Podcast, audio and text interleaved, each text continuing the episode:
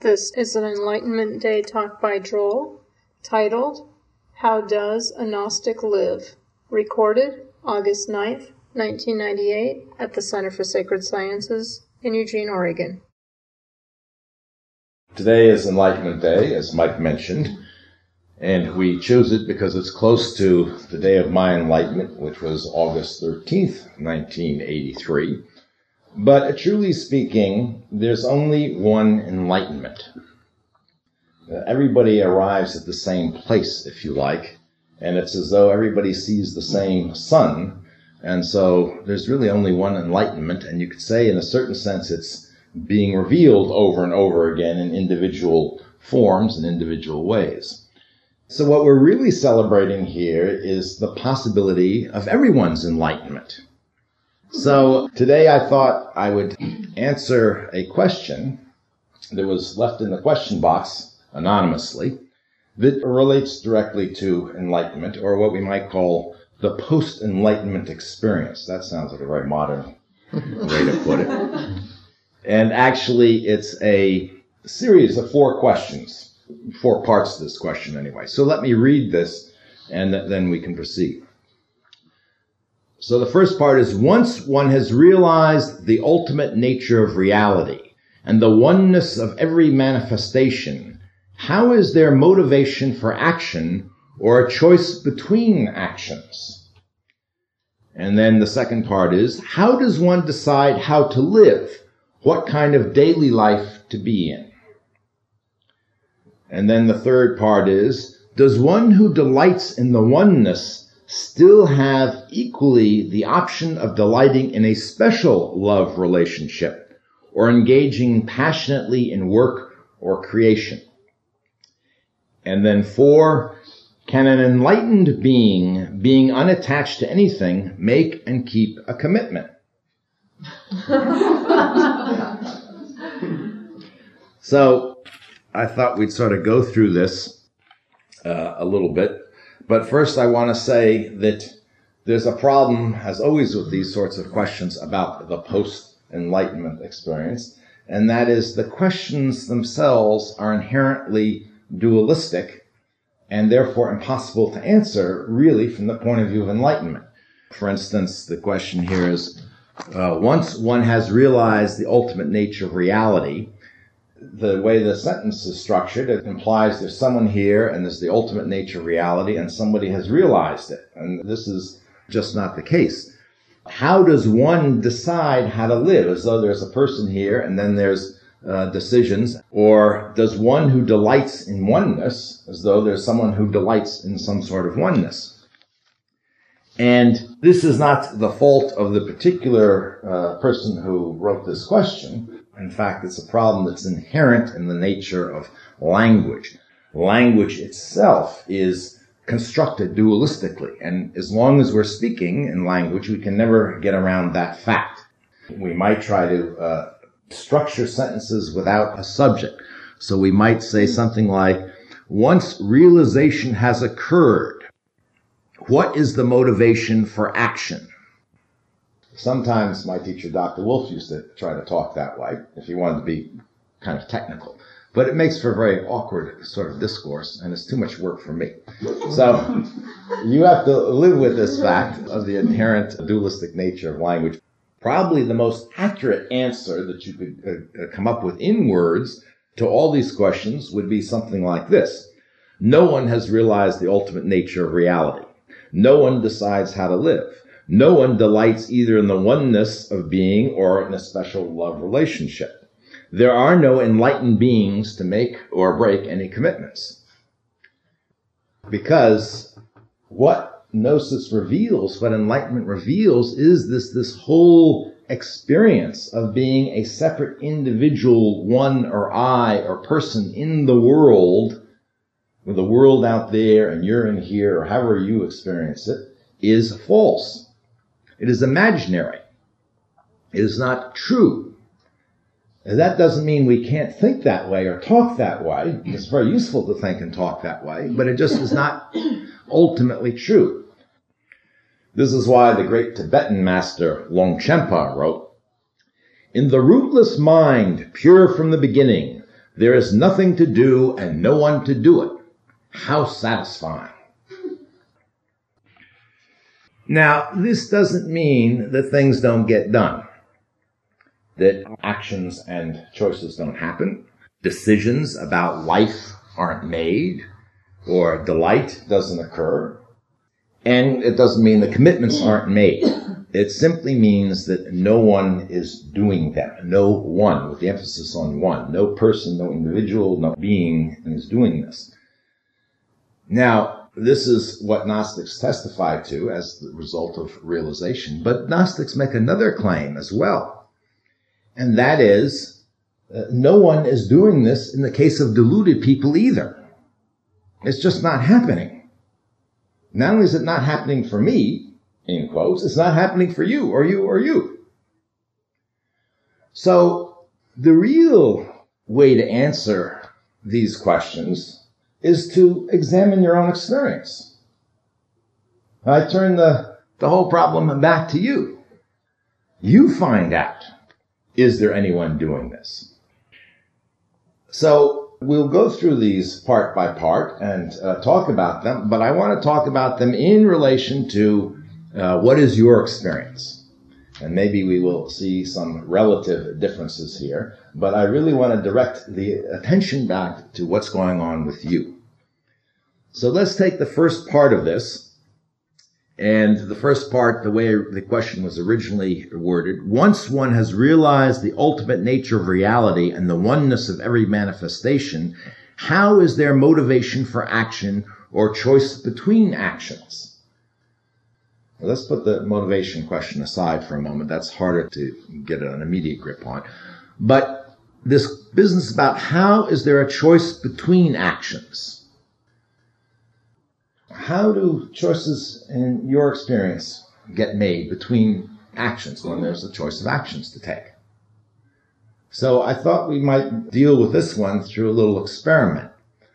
I thought I'd ask you to uh, all sit quietly with your eyes open here and just observe very closely the minute little decisions that go on all the time about little things that happen. For instance, you have an itch.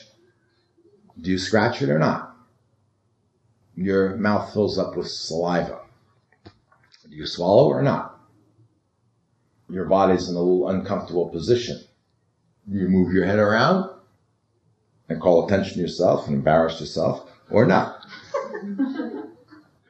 All these little things. Do you blink or not? So let's just watch very carefully because this little choice between whether to act or not to act or, or, between different actions is going on all the time and just see what your experience is, okay? So I'm going to ring the gong uh, once like a meditation here. We'll just do this for a few minutes and we'll just be real quiet and observe, and then I'll ring the gong twice, and then we'll discuss and see what your experience was. All right? So is everybody ready? Here we go.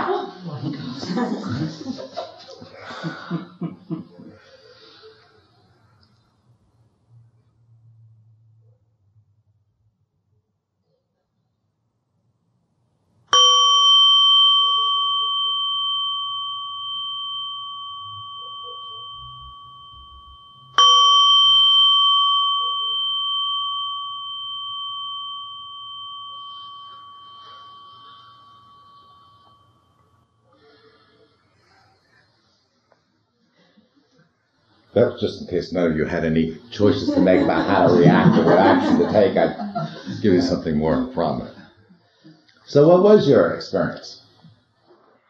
Well, as I was sitting here, I had kind of a little crease in my thigh, Uh-huh. and it was like, yeah, that hurts you know, a bit as I'm sitting there.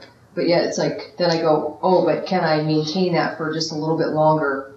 And my motivation for that was like, um, just, just trying to follow through with the meditation practice of, of working through it. Uh-huh. So that was more important. So I was, I was able to not move.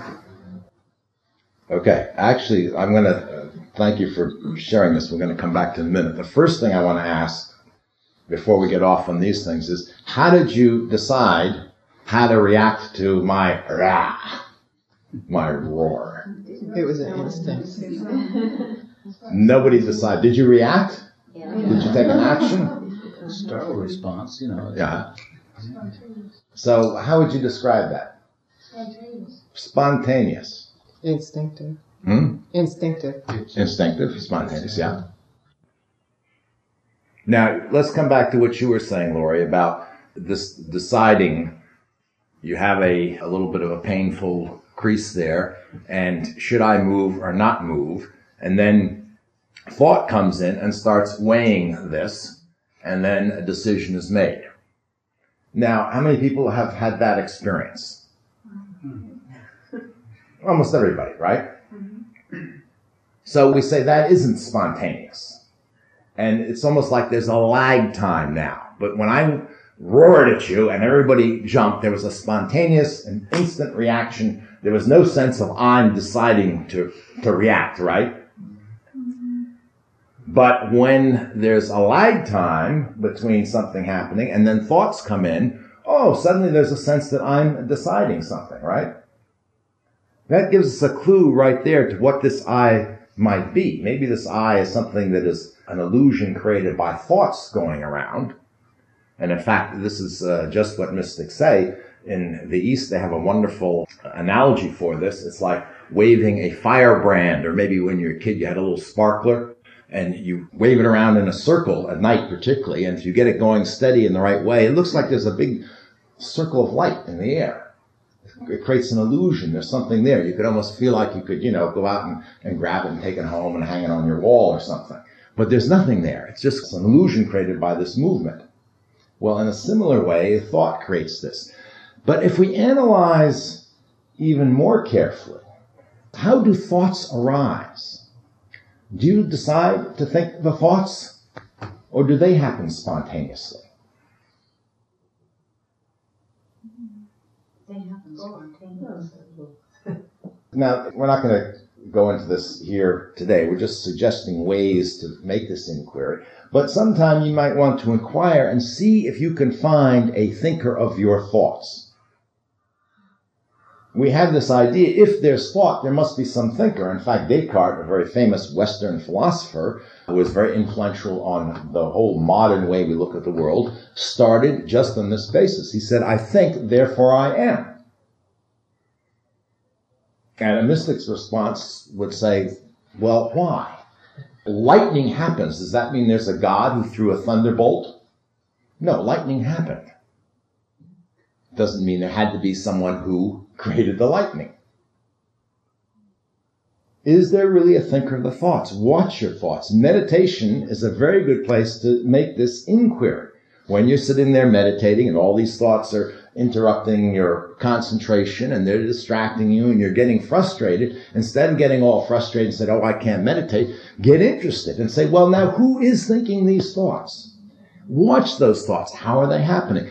See if it isn't true that they actually happen exactly, fundamentally, I should say, the same way your reaction to my roar happened. And now let's come back to your, you went around with these thoughts for a while. And then a decision got made. Which way did you decide, by the way? To... I decided to not move because I it, it, weighed less than my being able to hold out and maintain the ah, meditation. Okay, this is beautiful. You just made this uh, weighing gesture. This is what Zorba called the grocer's mind, always weighing things.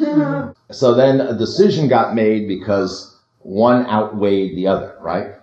Now, did that happen spontaneously or did somebody make that decision?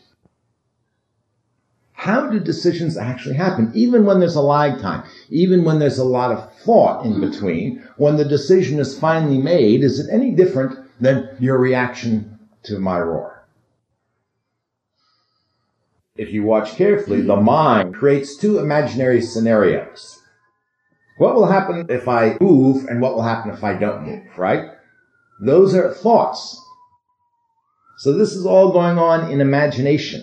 It's like two conflicting movies are playing and the channel's bouncing back and forth and then finally the channel settles on one.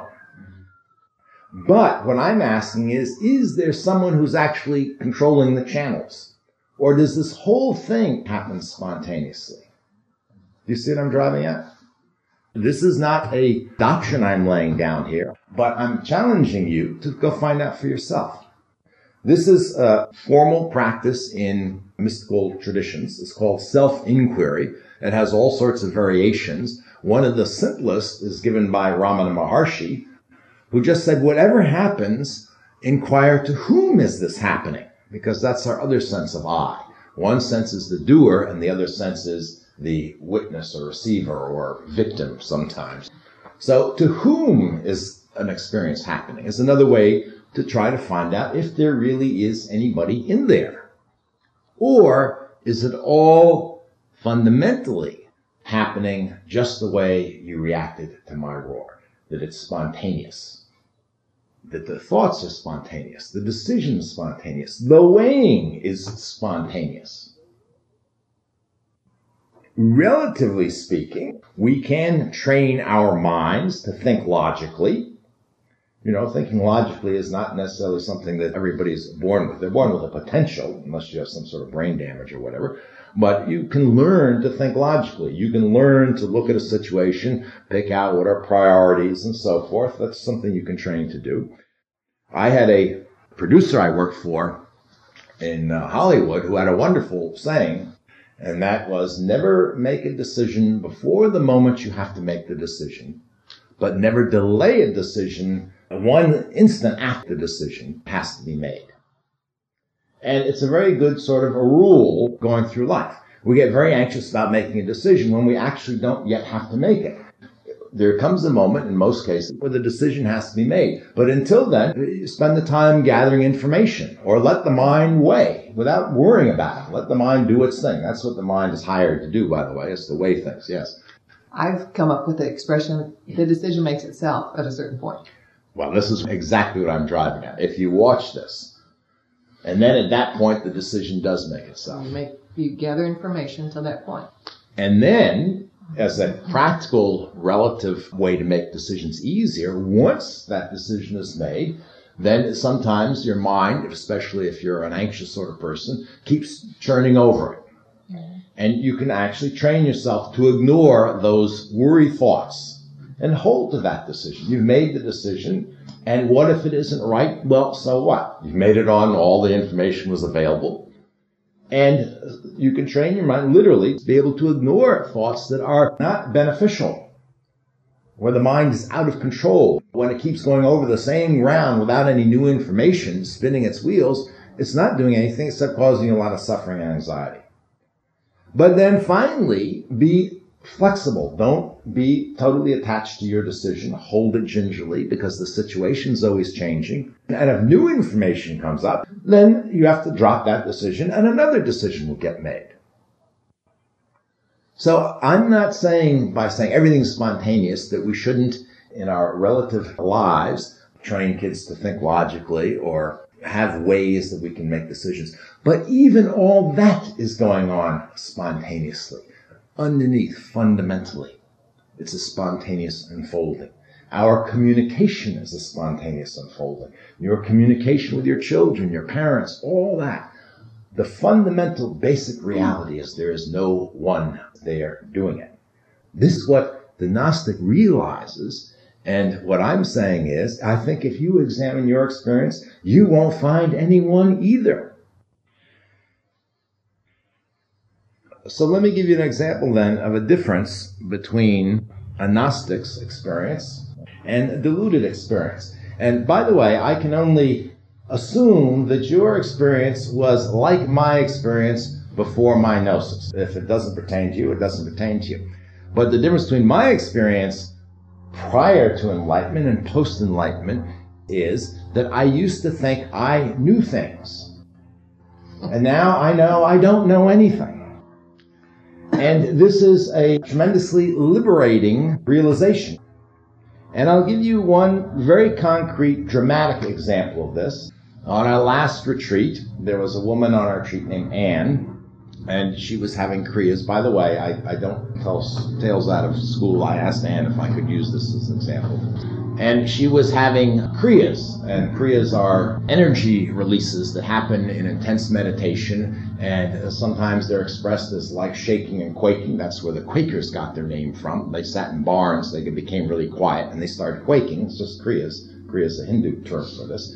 Uh, but she was also having this uh, sense of pressure and trying to hold all this in, and and this has been going on for a number of years, but it got really intense in this retreat. And one morning at breakfast, she can't eat her oatmeal and stuff, and she's really sitting there going, mm, mm, mm, like that and holding her chest and her body. And several people came up to me and said, something's really wrong with. You gotta check it out and so forth. And I said, okay, don't worry about it. Now, I had no idea what to say to Anne. I had no idea, not even uh, something to weigh. Do you know what I mean? Absolutely no idea. Blank mind. And, and that's good. Because I said, let's go back to the teacher's cottage and, and talk a little bit. She, yes, I want to do that. So she got up. She could hardly get up. We started to walk out. I took her hand. We walked up the path a little bit. She began to relax a little bit, talk a little bit. And she said, I just, I feel like there's this tremendous roar inside of me. I said, oh, really? That's what it is? So we got up this little promenade. I said, well, now we're going to roar. And she said, no. I said, yes, we are. And so we stood there. We went, ah, just like I roared at you guys. And we did it again. And uh, some people in our group thought she'd had a psychotic break. and she felt much better. She just suddenly, her whole body relaxed. And we walked and talked and, uh, you know, so forth and this and that. Now, the point that I'm trying to make here is I did not know how to handle this situation. I didn't even have the vaguest little idea, theory, anything. She told me. It came right out of the situation, the answer. So what I'm saying is the secret is not to fill your mind with knowledge, but not to know. And be willing not to know. Be empty and attentive. And I will tell you the truth from my experience that whatever question you have about any situation, any situation, the answer is in the very situation that gave rise to the question. It may not come as clear cut and quickly as this came, but it is there. You just need a little patience. You need to be attentive and you need to be empty. And you don't have to do a thing. You won't do a thing. It'll just happen. Thich Nhat Hanh, a Buddhist monk, gives another very good example of this in a much more serious situation. He is, if you don't know who he is, famous for teaching walking meditation. And he's a Vietnamese Zen monk. And for a while he was very involved with helping the boat people, the refugees who were fleeing Vietnam after the uh, collapse of the American puppet regime there. And he was on a boat with some boat people and they docked at Hong Kong or Singapore or one of these ports, and they would not allow them to dock, or they came to the harbor, and they wouldn't even allow them to take on supplies, and they'd run out of food and water. So they're in desperate straits, a boat full of, you know, starving, thirsty people. So what did he do? He did his walking meditation. He walked all night, and then the answer came. Now, this is a situation where most of us would think, Oh, but this is not the time to do meditation. This is serious. We've got to figure this out. But this is precisely the time you need meditation. Whether it's formal or not is irrelevant. True meditation. Becoming empty and attentive. And you won't have to do a thing. The decision will get made. The choice between which action to take, this one or that one, will happen. It'll arise out of the situation. One of the meanings of freedom that comes with gnosis, with enlightenment, is this freedom from this awful burden of self. Mm-hmm. Meister Eckhart, a great Christian mystic, puts it most beautifully. He says, let God work, let man be free. Let God do the work. I know this sounds sometimes even frightening, like to, to let go. Can I really trust that this will happen? But what I'm saying to you is it's happening anyway. You just don't realize it. This is what's going on. I'll just say one thing about the motivation here, because uh, I've talked about this before. There is a difference in motivation prior to enlightenment and post enlightenment. And you talked about weighing to see what the outcome would be when you were talking about deciding whether to move or not, which would be a better outcome for you. So in a certain sense, you could say, which would make me happier? Is that fair? Correct. Okay. I spent my whole life waking up every morning, not necessarily with a conscious thought, but essentially weighing everything in terms of how am I going to be happy? What's going to make me happier? You know, is vanilla ice cream going to make me happier or Rocky Road? I don't know. Or should I go see this movie or that movie? Or, you know, the realization of gnosis is you're already happy. Or let me put it this way to be a little bit more precise. Happiness is already there in the, in the fundamental nature of things. A fundamental deep happiness contentment. It doesn't mean that sorrow doesn't arise or even fear doesn't arise or primal emotions don't arise. But there's an underlying happiness there that is the exact same sort of happiness that is there when you go to see uh, the movie Titanic and weep and bawl and cry your eyes out because it's so sad. But fundamentally, you're happy. Those teenage girls are going back and back and back to see this, to get this experience. You see what I mean? Or if you like horror movies, you pay all your money to go see Alien, and the alien monster jumps out of the closet or whatever, and everybody goes, ah, screams, and they have a reaction of fear. But in the movie, fundamentally, that's what they want. They're happy. That's why the Alien was a big box office hit, and they made Son of Alien, the daughter of Alien, the grandson of Alien, and everything else, you know? They only do this because they're making money. And the only reason they're making money is because people are going because they want this experience. And they tell each other, Oh, yeah, that was a really scary movie. Have you seen Alien? Oh my God. I jumped out of my seat. Oh, really? Where can I go see that movie? And they run down and pay their money. This is what I mean by underlying happiness. The happiness of, of witnessing a great performance. And let's hope that Alien isn't the peak of our cultural experience here. But a great Shakespeare play or a great symphony, you know, that brings out in us all these emotions. So I don't get up in the morning thinking, how am I going to be happy? The basic motivation is, how am I going to express this? Just like you don't play music in order to get music, you play music in order to express music. You don't dance in order to get something, to get dance. You dance in order to uh, express dance, express something. You see the difference here? But again, it just comes from an insight, a realization that when there isn't this little knot of anxiety and worry and fear formed around this imaginary I, when that just opens up and breaks loose, that the fundamental nature of things is happiness, is contentment. That underneath everything, everything is okay. And part of its being okay is that we have this wonderful, wild drama going on with everything in it, you know, murders and death and wars, just like Shakespeare, mm-hmm. you know. And frankly, we wouldn't want it any other way. We think we would sometimes. Oh, I wish this wasn't happening, I wish that wasn't happening. But, you know, life would be pretty boring. I once went through the play Othello and took out all the things we don't like. And you know what happened? Othello meets Desdemona and they get married. It lasts about five minutes. okay. Um, the second part of this question was, how does one decide how to live? What kind of daily life to be in? So I think this, what she means by this, or he means by this, is how do you decide your overall lifestyle rather than decision by decision? And my prior to enlightenment experience was I tried to live my life in order to accomplish some goals. It's sort of an extension of just what you're saying that would happen in that little moment of trying to decide whether to move to get rid of the little pain in the leg or not. So what's the goal? What's the best way to accomplish the goal? In my life, I went to Hollywood to make films because I wanted to become uh, rich and live a glamorous life and have a lot of money and I had goals to accomplish. And so in order to get to those goals, I had to go to Hollywood. In order to make it in Hollywood, I had to dress a certain way and I had to have a certain kind of car and I had to have a certain kind of friends. And pretty soon I had a whole lifestyle based around this goal that I had. So goals still get set after enlightenment. You could say, I have goals. I have goals to prepare for this talk.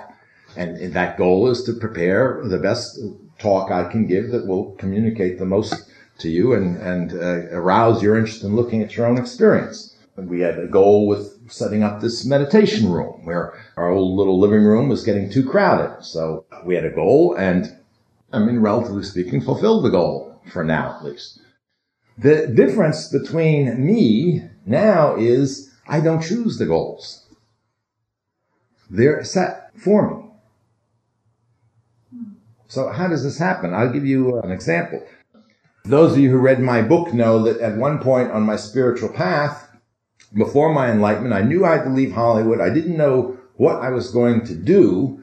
I had some vague idea of visiting some these spiritual communities. I was really kind of lost. I had no idea uh, what to do with my life. Those big, longer range sort of lifestyle questions. And I was sitting in meditation, and I had this vision. One of the few actual, you know, real visions I had where I actually saw in my mind's eye the ruins of this civilization and all these uh, springs popping up and running together into a big stream and a, a voice kind of not a, a, real, you know, like hello there, but uh, uh, like in a dream, you know, said a thousand springs become a mighty stream.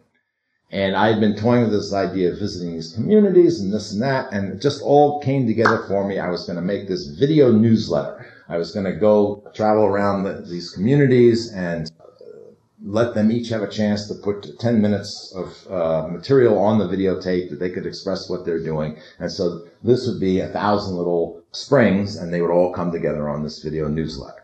And then it turned out, that's what I thought at the time, but it turned out that this actual vision has determined my whole vocation. This is what I do, my teaching style and everything. I read through all these books of different traditions and I distill out what's fundamentally true and I try to bring them together into one stream. I, and again, see, I'm saying I here. I don't have any sense that I am doing this. It's happening. This is just all determined. It just unfolds this way. Hmm. I didn't ask for this. And people say, why did you come to Oregon? A lot of people that I know who are in Oregon say, oh, I came to Oregon to get away from the madness down of California, or I came to Oregon for the weather. It's cool here and I don't like all the hot weather and so forth. I came to Oregon because I had some students who asked me to come to Oregon and teach. I didn't ask for it. And I had nothing else to do. There was no other, you know, weighing thing going on. And then I lead a uh, householder's life. I'm married and uh, I'm not celibate and so forth. And this came about, and, and I'm going to skip a lot of steps, but basically, uh, in the in the first 30 days or so after my enlightenment, one of the aston- everything was astonishing. Everything was like new, you know. I mean, how shoes get tied is just astonishing. My God, this is how it happens. And one of the things happened is there was sexual arousal. And again, it's not a sense that I'm doing this; it's just happening. Now, sexual arousal doesn't necessarily mean you're going to end up getting married or whatever. And marriage is certainly a whole lot more than sex. But through the course of the years that uh, unfolded, I moved up here and finally I met Jennifer.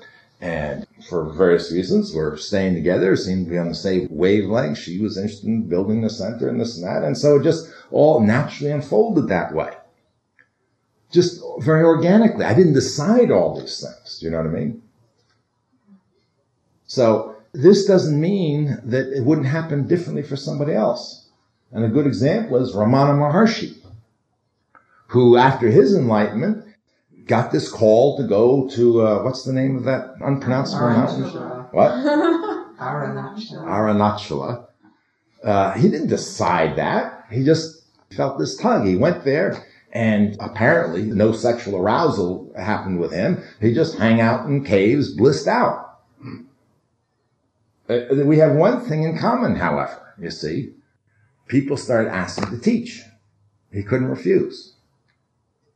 People started asking me to teach. I couldn't refuse. I talked about uh, the total freedom of enlightenment, but in other sense, you're a total slave. You have no choice whatsoever. You just find you can't refuse. Simone Weil, a great mystic of this century, describes this this way. She says, I saw that carrying out a vocation differed from the actions dictated by reason or inclination, in that it was due to an impulse of an essentially different order, and not to follow such an impulse when it made itself felt seemed to me the greatest of ills. The most beautiful life possible has always seemed to me to be one where everything is determined either by the pressure of circumstances or by impulses such as I have just mentioned, and where there is never any room for choice. Now that sounds very odd to our society, particularly where, you know, we are just demanding more and more choices as consumers and so forth. In my experience, freedom from choice is the true freedom. Put your burden down. Don't worry about it. It will all happen. And when I look at myself, I see the agony that I went through over choices. Everything, you know, from what to order at the restaurant to what career should I have suffering and agony because that grocer's mind cannot decide these things. That ego mind can't. These things come from, as Simone says, deeper impulses. They don't come from the ego or the little self. They arise from the heart, if you like. Once they have arisen, then the mind is very valuable. The mind comes in and helps you accomplish how to do this. It's invaluable for human beings. But that thought mind cannot tell you your vocation, what you should be doing, how you should be living your life. That comes from this deeper order of impulses, as Simone says, and you cannot make impulses happen. That's the paradox. You know, the ego mind then demands impulses from the spiritual realm, if we like, but it can shut up. It can get out of the way. It can clear the decks and this is very much like I said before, ties into this unknowing, to be in situations and not to know, and to be open. And this is really what a large part of a spiritual path is training to do. It's an untraining. It's an undoing, not getting more and more, but learning how to let all this go, to clear the mind, to be in this open, attentive space. And then this will happen. Ultimately, however, the Gnostic has no goal. We're talking relative goals in context of relative situations. Ultimately, the Gnostic has no goal because ultimately consciousness itself has no goal. Ultimately, what all this is, is simply that formless consciousness informing itself of all its infinite possibilities is very much like music. A piece of music does not have a goal. And the musician who plays music, creates music, doesn't have a goal in the music. The musician has an ego might to get rich and famous, but in the music doesn't. And the music isn't actually going anywhere. We don't get to the end of music and say, now that fifth symphony, that's it. That's the end of music. No more music. And we can talk in a relative sense. What better music, worse music, and all that. But there is no best music. It just keeps flowing out. It keeps flowing out because until it flows out, the musician, him or herself, does not know what is there. And a good way to look at this is this is how consciousness gets to know itself, its possibilities. And its possibilities are infinite and it goes on infinitely. It doesn't have an end. Okay. She asks, does one who delights in the oneness still have equally the option of delighting in a special relationship? Well, this is a question of universals as opposed to particulars. If I um, uh, delight in nature at large, I can still delight in a particular flower, can't I? I mean, isn't this true of you? How many people like nature? If I said, do you like nature? Most of you, huh? Anybody doesn't like nature here? I grew up in New York. There are a lot of people in New York who don't like nature. It terrifies them. Believe me, it's true. But anyway, you can appreciate nature, and then there's some things particular that you appreciate, right? So you have a special relationship with. So you might be walking along through a forest. Oh, and there's some really interesting special flower that draws your attention to it you don't feel there's a conflict. Well, gee, does that mean I don't love the rest of the trees and all this around here? It's the same principle here, except now it's appreciation of the ultimate nature of everything. And then the question is, well, then can you have a special relationship with one particular nature? And actually the Buddhists have a whole teaching about this. And one of the ways they define full enlightenment is the union of the two truths, the absolute truth and the relative truth. The absolute truth, of course, we can't say in words, but there are teachings that point to the absolute truth, like there is no self. And there are relative teachings where we make use of the term self because we are talking in a, in a relative conventional context. Here's how the great Buddhist philosopher Nagarjuna put this. And their term here is prajnaparamita for gnosis. And the bodhisattva is a very advanced, uh, if not fully uh, enlightened being. Although the bodhisattva, faring in prajnaparamita, understands universal nature of things, he understands also their unique natures. Although he understands the unique nature of things, he knows also their universal nature. So what are the universal and unique nature of things? Well, I got a little diagram here. I got my blackboard out. Uh, to help get a, a sense of. Because there, can everybody see this? Can you see this, Jennifer? So uh, now just an analogy. The universal nature of all these figures on this blackboard is a they're created by making distinctions in space, right? Just a simple line, and they're all made up of blackboard. The content is all blackboard correct? Right. That is their uh, the equivalent of their universal nature. They're all made of the same thing. The, again, the Buddhists have a very nice way of saying this. They say everything has the taste of a single essence. Christians and Sufis talk about everything tastes of God. Really, it's the same analogy here. Everything, its essence is God. It's fundamentally made up of God, of consciousness is the way I'd put it more technically. So they all share this ultimate nature. There's nothing in here that isn't either distinction or blackboard. And yet I can recognize particulars, individual natures, right? And I could describe them, you can pick them out. You don't confuse one with the other. But this doesn't detract in the least from the fact they're all fundamentally the same in their ultimate nature, does it? We can even now, based on this, invent, and I notice I say invent certain standards, and based on those standards, have values. For instance, I'm going to uh, invent a circle. I shouldn't draw this as a, such a perfect circle. And uh, who remembers the geometric definition of a circle? Everything is equidistant. All the points. Of all points equal distant from one point. Okay, say, say it again.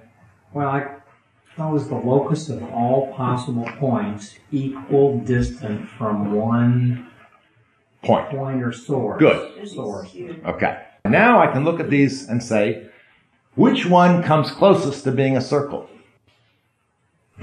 Here, I'll make it easy for you. A, B, C, D, E, F. Which one? A. Everybody agrees on A? Yes. Mm-hmm. Wow, look at this. on your perspective. Or What? It could, could be something else. Oh, not after we've defined it. We defined it as that figure in which all the points on the circumference are all equidistant from a center point. So we've defined the circle. This is how we avoid semantic problems here. You see what I mean? We're given that definition, then we can all agree that that is the closest thing on this blackboard to a circle, right? Right. What's the second closest? C. C, good. What's the third closest? B. B? Okay, yeah, okay, good. Look, we have all this just random figures here. Once we make a definition, set a standard, then we can start judging and evaluating. This is all in the relative world. This has nothing to do with its ultimate nature. The ultimate nature remains the same. Do you see what I'm trying to get at? So I can appreciate the ultimate nature and I can also appreciate the individual things and I can also even evaluate them and say one's better than another. This is better and closer to the ideal of a circle than C and C is better than B. Do you see how all this is working? still doesn't change the ultimate nature. And their relationship to each other may be better or worse, but to the ultimate nature, there's no better or worse. They're all the ultimate nature. This is why, if you like, in God's eyes, everything is equal. God loves everything equally from God's point of view, even though we can recognize differences. Now, what she's driving at here in this uh, in this question is: Is it possible to have a special love relationship? When it comes to human beings, I'm going to define the ideal woman just the way we define a circle here. Okay, the ideal woman is intelligent, voluptuous, beautiful, independent but open-hearted, good-hearted, young, blonde, and named Jennifer. Who comes closest here to fitting that description?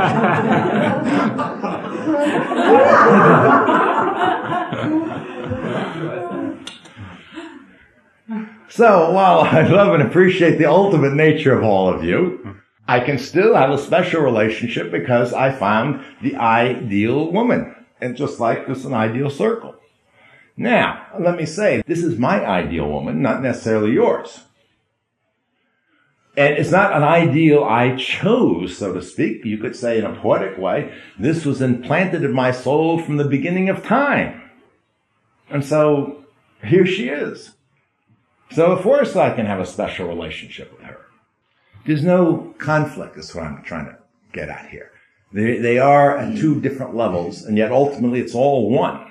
Our minds divide them up into levels. Is everybody following what I'm trying to say here? And again, if you look around at other Gnostics, you know, they had their favorite beings.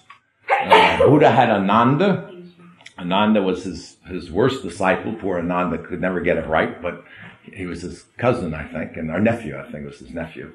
And uh, he was always having to scold Ananda and go everything twice or three times with Ananda. Good thing for us too, because we wouldn't have heard these teachings, you know, put in ways we could understand. But Jesus, um, in the Gospels, there are a couple references to his most beloved disciple. And the end of John, it's a big mystery who this might be. And then when you go read the Gnostic, and here I mean the Gnostic as a historical category of, followers of Jesus that developed in the several centuries after his death. If you go read the Gnostic Gospels, it's quite clear that Mary Magdalene was his favorite disciple, and it's strongly suggested that she was his consort. So he had a favorite disciple. Uh, Ramana Maharshi had a favorite cow. What was this cow's name? what? Yes. I mean, of all the cows, why was Ramana Maharshi have a special relationship with this cow? There's no big mystery about this. Look at your own experience. You can appreciate generalities and also appreciate specific examples of it. You can appreciate music, but also have a favorite tune or it's, it's not a big, uh, a big problem or a big mystery. Finally, just as there are two truths from a mystic's point of view, the absolute and the relative, the universal and the particular, there are also two kinds of commitment. And that was her final question is about can an enlightened being, being unattached to anything, make and keep a commitment? And to do this properly, again, let's talk about these two kinds of commitments. We could say one is a conditional commitment and the other is unconditional commitment. And in our human lives, or relationships between other sentient beings even, we could extend that, we have conditional commitments. We make and break conditional commitments. When you go to work, this is a conditional commitment to show up at work, to do so many hours of work, kind of whatever your job is, if you're going to get a paycheck at the end of the week or whatever. And if you start showing up to work and no paycheck this week, well, you might give the boss a break, but you know, after a while, you're going to say, hey, wait a minute, the commitment's off. It was conditioned on my getting a paycheck. I ain't getting a paycheck, so I ain't showing up to work. Marriage should be and can be a very deep commitment. But it is still conditional. And most cultures recognize that. In most cultures, adultery is a condition for dissolution of the marriage or other outrageous forms of behavior. And even in the Catholic Church, where there is no, even adultery is not grounds for divorce, there is no divorce, it's grounds for separation, but not a divorce, the marriage is still only until death do us part. So it's conditioned on being an embodied being living. And once one partner dies, that's the end of the marriage. So it's still conditioned.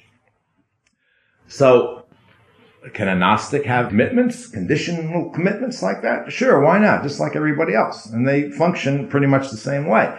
In some sense, it's easier for a Gnostic to keep a conditional commitment because one of the things that does not enter into this is personal desire. So I uh, make a commitment to come up here to Oregon to teach. That has nothing to do with what I desire or not. It doesn't make any difference to me. So as long as the conditions stay, uh, I'm here. Now, several things could happen. First of all, none of you could start showing up on Sundays. Then there's no particular reason to be here. This organization is run by a board of directors. I'm actually hired. I mean, not paid anything, uh, anything in terms of money, uh, but the board of directors could fire me and they could get a new spiritual director. So then I'd be free. Then I maybe could go to Tahiti or some, you know, place. Pittsburgh. I'd probably go to Pittsburgh. I've been to Tahiti. So that's the difference. There's not this constant agony over what do I want as opposed to what my commitment is. As long as the conditions hold, the commitment's there. In relationships, I think one of the most important things is not to confuse a conditional commitment with unconditional love. In a certain sense, unconditional commitment is a response to the world that is always a yes response. Sufis say it beautifully, I think. Uh, Allah, in order to create the world, and Allah didn't just create the world at the beginning there, He's continuing to create the world. All He has to do is say, be. Kun in Arabic is it? Kun. And things come into existence. And this is happening all the time. And as soon as Allah says, kun, the Gnostic comes into being without the least hesitation. Now, I can remember a lot of hesitation about coming into being, about being here. Do you know what I mean? Being present right now. And whatever's arising, being called to respond, to be, to be here, always without hesitation. That doesn't mean you're always jumping up and down and roaring. You can be here very, very quietly. But it's, it's always to be present, to, to be willing to be. And that involves love, not necessarily lots of emotion, but love in the sense of appreciation, embracing, accepting, uh, non-judging from the ground. You can make judgments up here, but from the ground, not judging it. It's all one. It's all a divine manifestation. That is unconditional love. There are no conditions on that. And you can love even a particular person unconditionally. But that doesn't mean you can live with that person. And you shouldn't have any uh, confusion about that and get into a lot of suffering because of that. There are people in my life who I love dearly that I could not live with. Because what I'm called to do, their way of living and all that will not allow that to happen. So, part company. This is one of the beauties of boundaries, the fact that from a mystic's point of view, boundaries are imaginary. We draw the boundaries and then decide on these things in relation to what we've done. And that's that freedom to do this. Unconditional commitment ultimately is to be the reality, to be consciousness. Just simply to be aware.